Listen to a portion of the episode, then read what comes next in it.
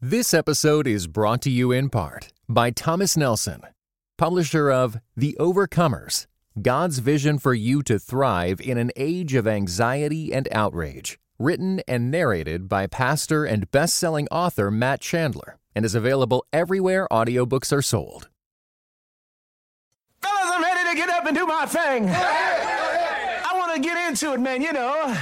Like, I, you know I'm the man, don't you? Can I count it off? One, two, three, four. You're listening to the Church Politics Podcast with Michael Wear and Justin Giboney, where you can get in depth political analysis from a Christian worldview. Transcend partisanship and political ideology with us as we seek true discipleship in the public square. This is the Church Politics Podcast with Michael Wear and Justin Giboney, brought to you by the AND campaign. We're here. It's another week. Uh, happy uh, belated fourth to all of you. It's it's good to be uh, with you all and good to be with you, Justin. You have a good fourth. I had an excellent Fourth of July. Um, I, as always, we're dealing with the dilemma of Fourth of July for for African Americans, but I think most of us make the best out of it. Uh, we got a chance to hang out with some friends. Uh, so, and I'm really big. I'm gonna be honest with you, man. I'm really big when it comes to uh, fireworks. I love fireworks. Yeah. My sons love fireworks, and so we uh, we did it up, had a good time, and had some good conversations. I'll get into a few of those uh, uh, in a few.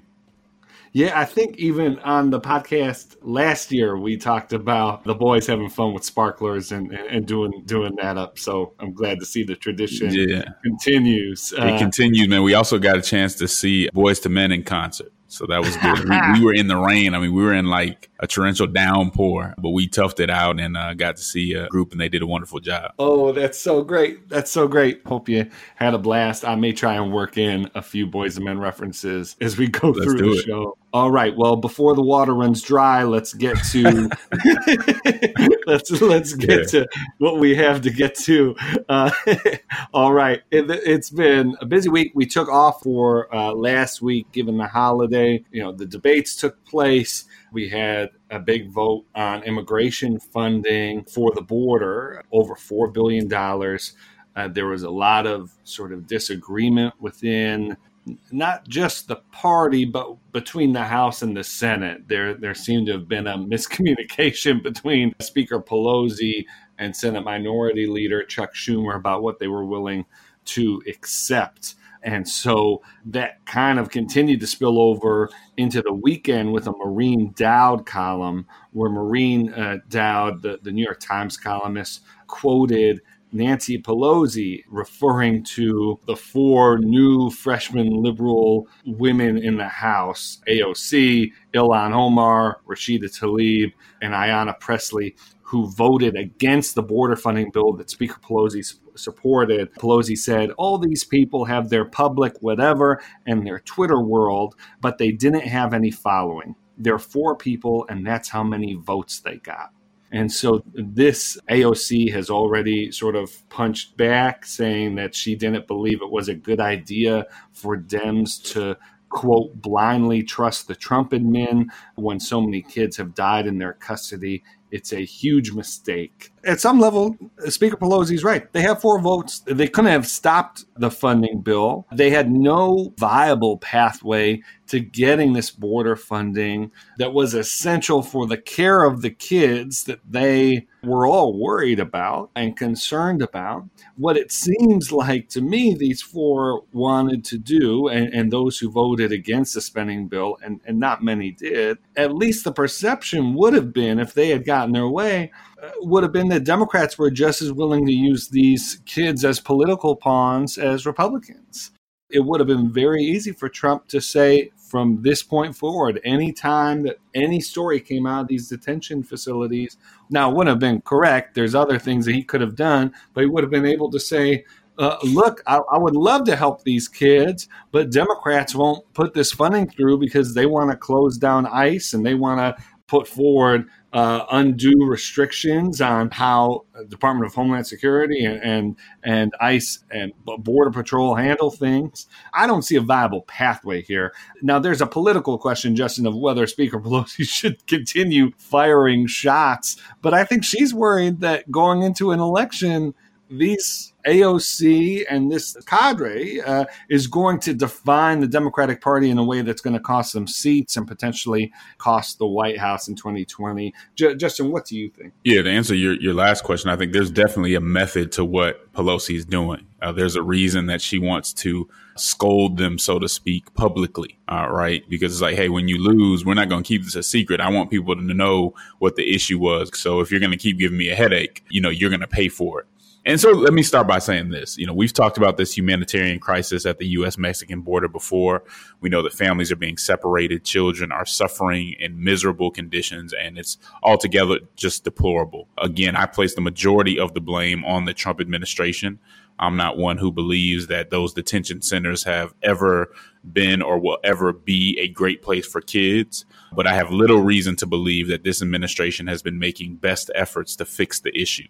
Uh, and, that's my main problem. Now, when it comes to the squad, who is this group of four fairly far left uh, Democrats who are really making a splash, I, I want to start by saying this. I, I respect people who are willing to rock the boat when necessary, who who aren't just going to say, "Hey, let me just fall in line just because somebody else told me to do, or just because the authority or the establishment has told me to fall in line." I think things never change when you take that position. Uh, I think the squad has an opportunity to have a very serious impact on Congress and the and the nation for the foreseeable future. I think they're energetic.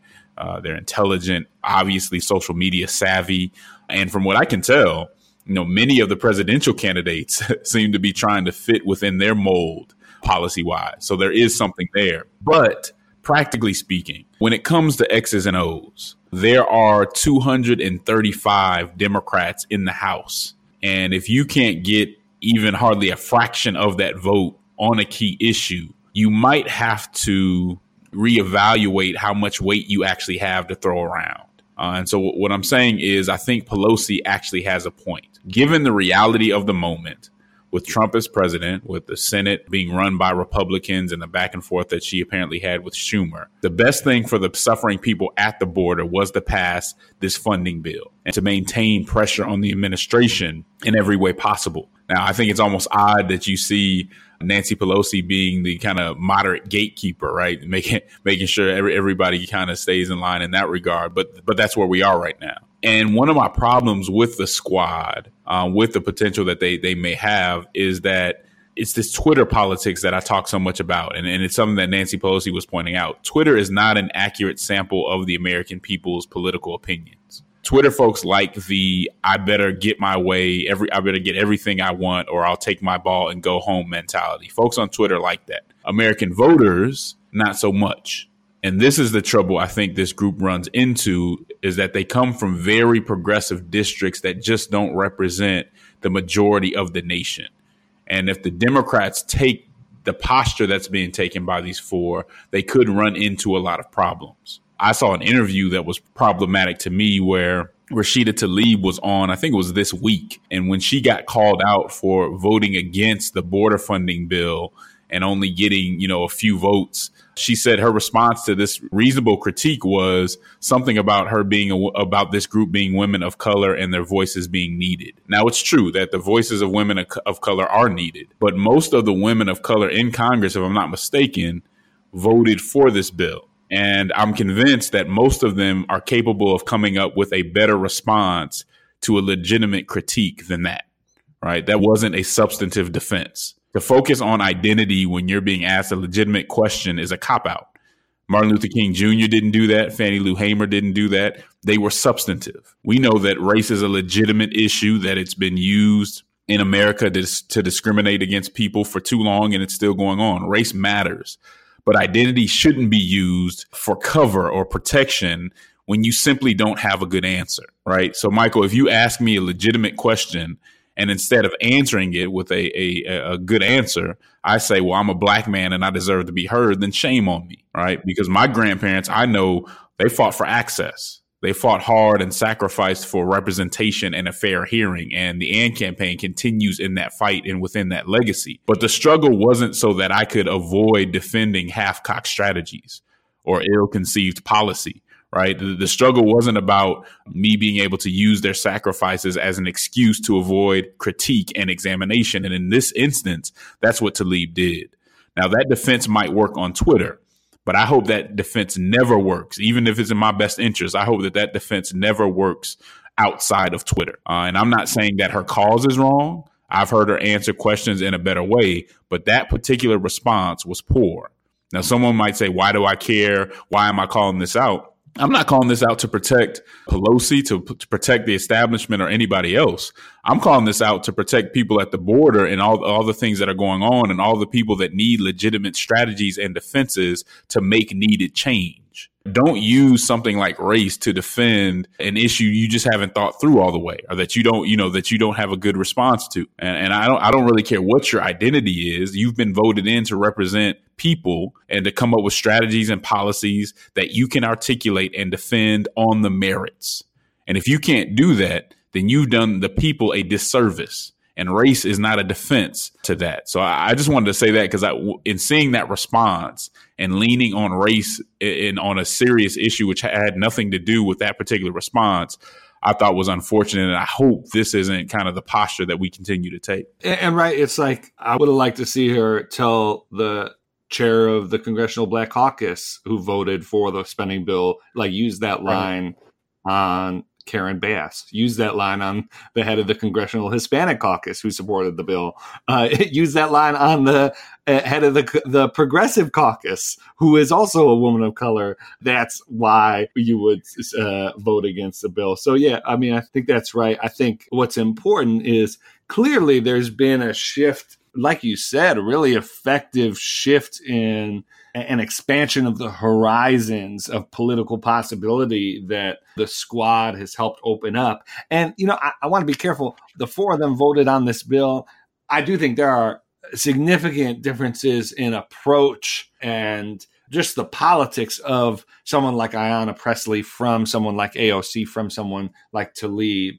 Uh, and so, you know, I, I, think that they operated as a as a squad here. They, they often present themselves that way, but but I don't want to sort of lump them all in together in every scenario.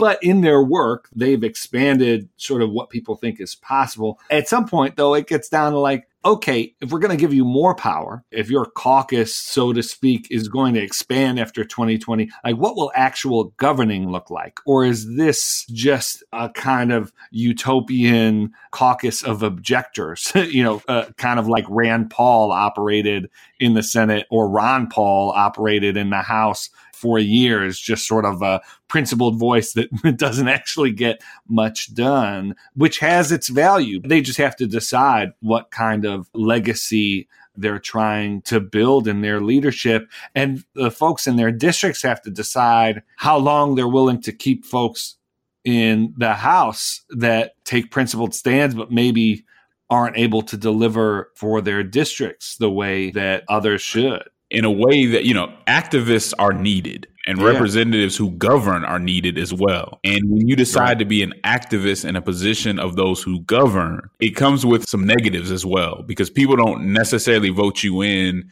to be an activist, they vote you in to govern. Now, right. there are people who take more of an activist stance when they are governing, but those people usually aren't voted into leadership positions and sometimes they don't stay as, around as long. So we'll see what the people decide but you certainly when you're in those positions you have to keep in mind that you do have to govern and that solutions do need to be reached because although we might like a back and forth at some point we need solutions. And if you're not willing to have those more productive solutions then uh, i think people at some point kind of get sick of it a little bit just one last thing, which is at the end of the day, the stand that these four took didn't have any practical outcome. I think, you know, the reason Pelosi did this, as you mentioned earlier, was more just for the political perception it lent that Democrats weren't unified on this, that there was a lot of friction within the Democratic Party. And one reason Speaker Pelosi might have done that is because of poll numbers, like we're going to talk about in the next segment. So let's, uh, let, let's take a quick break. And when we get back, we'll talk about a new Washington Post ABC poll that has some interesting numbers about 2020 and uh, and about the current occupant uh, of the Oval Office. Uh, this is the Church Politics Podcast.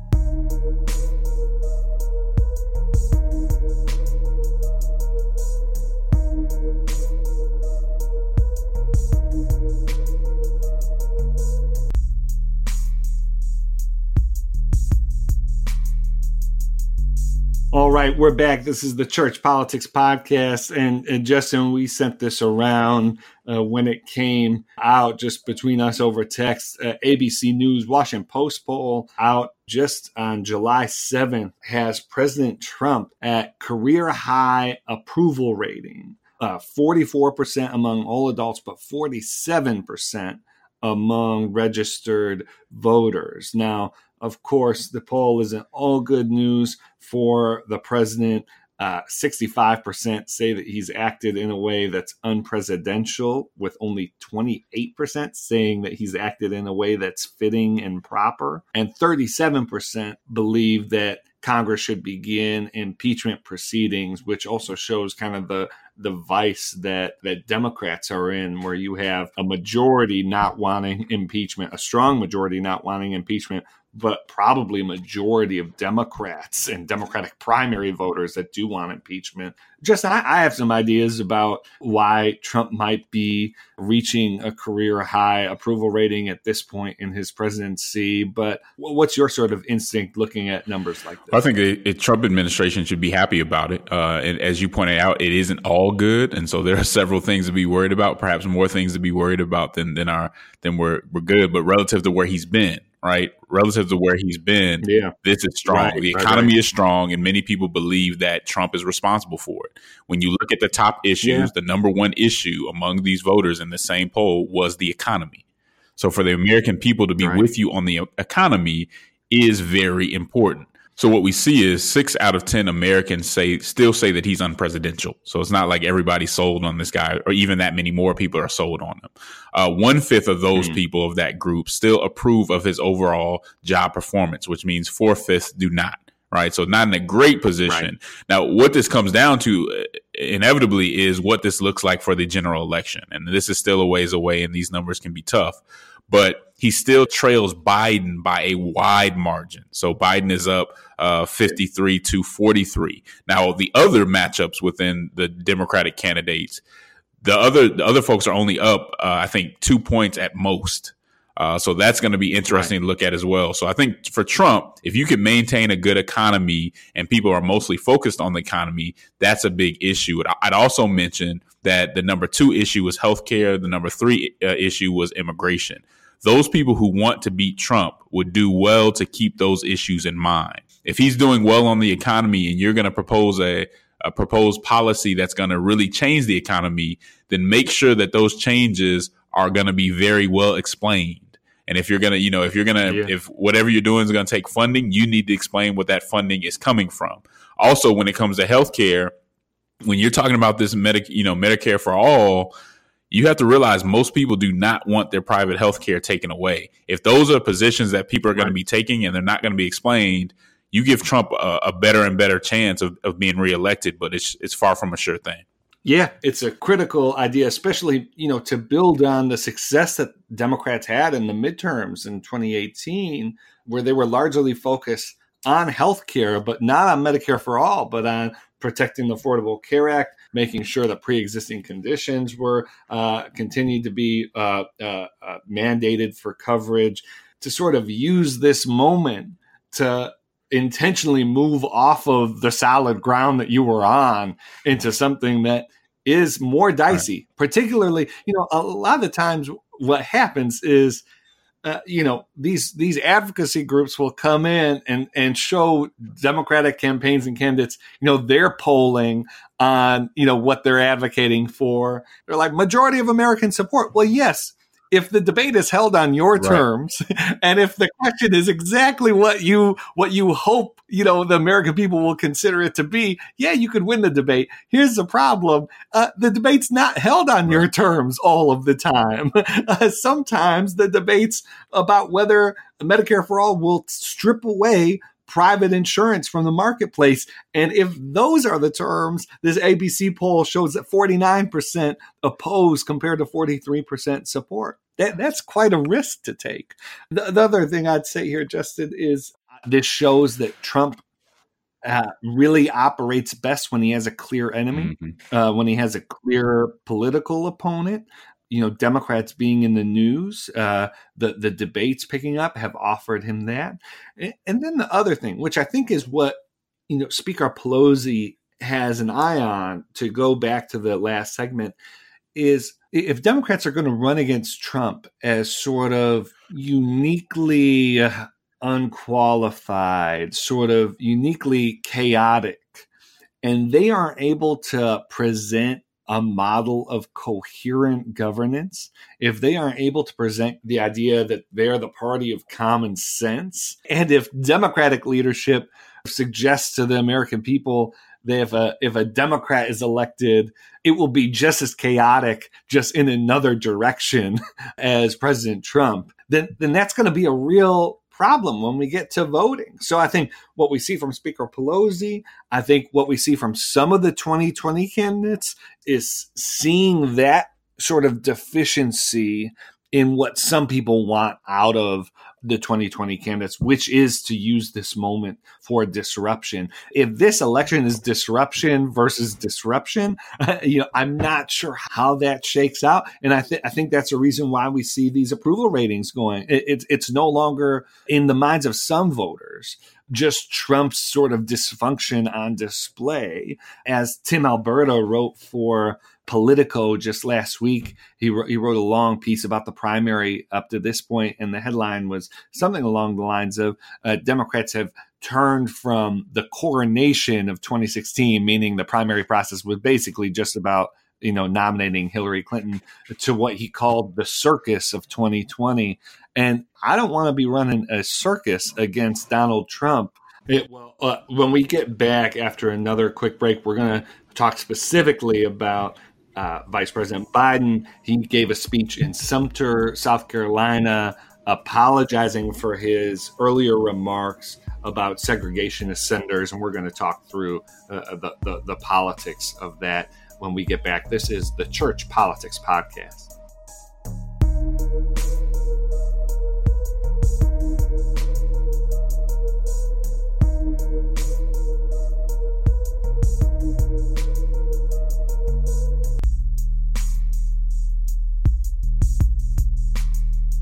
All right, we're back. This is the Church Politics Podcast. And Justin, uh, over the weekend, uh, Vice President Biden kind of went on the offensive. He did a sit down interview with CNN, which, you know, I think they were trying to assert the, the fact that this is someone with gravitas, a former vice president, someone who's presidential, someone who can get up to, you know, prime time, sit down one on one interview with CNN.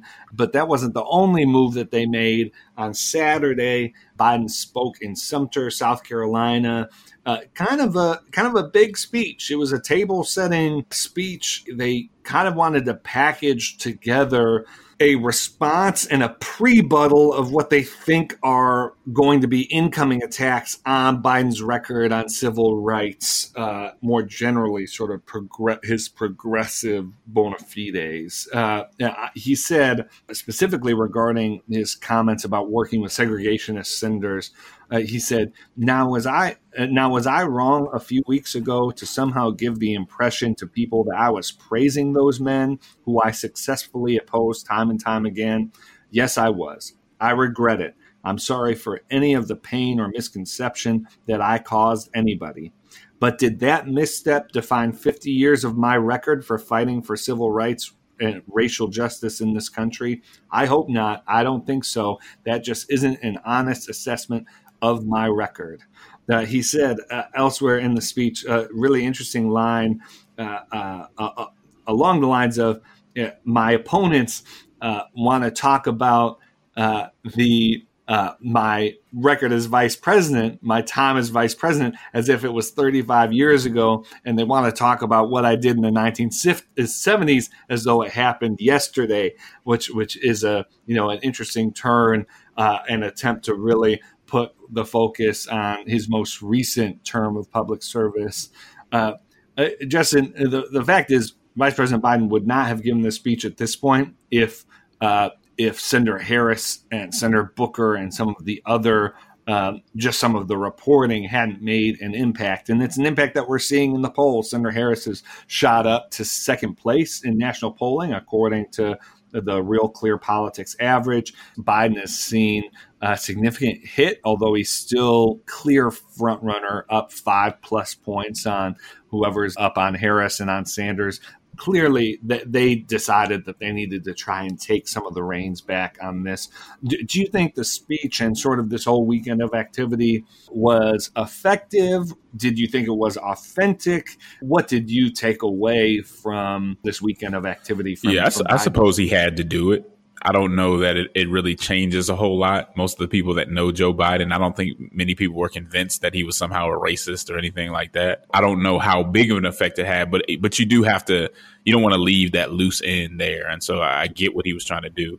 I thought what Biden said was inartful. Uh, I thought his words were inartful it's another one of those Biden gaffes that I'm sure his campaign is constantly worried about. It was an unforced error, yeah. and he's he's got to find a way to cut those out. Uh, I mean, I don't know that there's any other way to say it.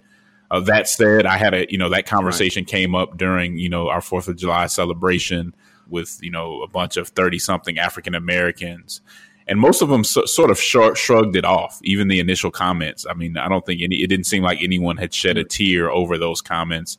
I think most people, not all of them who were Biden supporters, understand him. They don't think he was against civil rights. They don't think, you know, he was a racist. And I think they understood the spirit of what he was trying to say. As you know, Atlanta Mayor uh, Keisha Lance Bottoms ended up ador- endorsing him after those comments. And so I, mm. am sure that didn't hurt him. And again, the, the reaction that you see again on Twitter from certain demographics isn't always an accurate depiction of the larger population. And unfortunately, it seems like some of these campaign teams and also some of our, our political journalists take too much from those particular from what's going on and what they see on Twitter. And, and it's really sad. Hmm. I, I, would implore if right. you want to run for office, if you want to be a journalist, make sure you find ways to be connected to the people. And it may be hard, but be connected yeah. to the people. Have a group of folks that you reach out to, whether it's at your barber shop, at your church, or whatever, to see what the people are saying. Because if you just go off what's happening on social media, you're not going to get an accurate depiction of what's going on. And we see that happening over and over again. I don't think most people really were hurt about his comments. I do think there were a, a, decent amount of people, as we see through the polls, who reacted to Kamala's performance, right, and how well she did in the the, the right. debate. But I don't think most people heard his comments yeah. and were like, "Oh my!" and you know, just freaking out. I'm, i just didn't see that. That hadn't been my sure, experience. Sure, sure. Uh, but what Biden needs to focus on right now, more than anything, is tightening up, making sure that he performs better in the next debate. The other thing I think he needs to do is also decide if he's going to be a moderate or not, or if he'll continue to get pushed mm. further and further left. Because I think the further left he gets pushed, you really and I've, I, I said this probably I said probably more than enough on this uh, the last time we talked about it. But the further left he gets pushed, he re- really removes the reason why most people want to vote for him. Uh, and so he needs to make those decisions, and he make, needs to make sure his next debate performance is a lot better than the first one. Yeah, I think the hope is give this speech near the top of the month over Fourth of July weekend. So, you know, I, don't think this speech was meant to reach the most eyeballs and, you know, ears as possible. This is something that I think they want to be able to refer back to when reporters, you know, are, you know, drag this out and, and refer to the last debate. They want to be able to refer folks back to the speech so that they could move on to, I, I think, you know setting up for the next debate. I, am going to be interested to see what kinds of uh, seeds the Biden campaign plants over the next few weeks that we might see some shoots spring up at, at the debates at the end of the month, and and I think that was that was the game plan here. Justin, but we, we don't have too much more to get to, but uh, we do have one more topic and that is you sent me the story uh, just uh, uh, just over the last 12 24 hours. So for those who don't know nike was rolling out sneakers that honored the betsy ross flag. And apparently uh, colin kaepernick who appeared in the nike advertisements is a i believe he's, he's still got a Nike deal. I'm assuming, given the fact that he's been featured in their uh, advertisements. Colin Kaepernick felt like it was objectionable symbolism that the Betsy Ross flag represented an era of slavery uh, in, in, this country, uh, and he, he, didn't like the sneaker. So Nike you know there was a bit of backlash on on that. Nike said that they were backing out of the sneaker even though it had already shipped. But Justin, why don't you break down this Denver Post article that suggests that you know uh, something more is going on here, even if it's not necessarily nefarious. Yeah, so this Denver Post article basically pointed out that once this decision was made, stocks for Nike have gone up about 2% uh, since they made that decision, making the company about $3 billion. Uh, I don't know that there's enough information to say that they did it for that reason, uh, but there's certainly an insinuation that it certainly it right. didn't hurt them, right? And so, what I want to do, and the reason I, I found the article to be interesting, is I just want to warn people to be cautious when jumping into these controversies that tend, at the end of the day, to benefit these, you know, some of these larger corporations financially. Uh, we've seen Netflix jump into the mm. policy debate when it comes to abortion and all these things. And I think it's important for people to realize that these companies, when they align with certain issues, it can actually help their brand, right? So we know that social justice is trending, right. and generally that is a good thing. But I'm not convinced that the motives of these corporations are always necessarily pure. Um, and, and I think that could cause trouble at the end of the day. So in this story, businessman Kevin O'Leary said, "What I what I'm learning about Nike is that they know how to take controversy and blow it up into advertising." The reason that I'm saying what I say is that corporations have stockholders uh, who they owe a fiduciary duty to be as profitable as possible. Unless moves like this don't hurt the bottom line or help the bottom line, they're not really going to stick their necks out and lose money. And so I'm not telling you how to think about this, but when you see something like this and when you see, you know, folks gaining $3 billion from taking a certain social justice stance, just know that there may be more than meets the eye.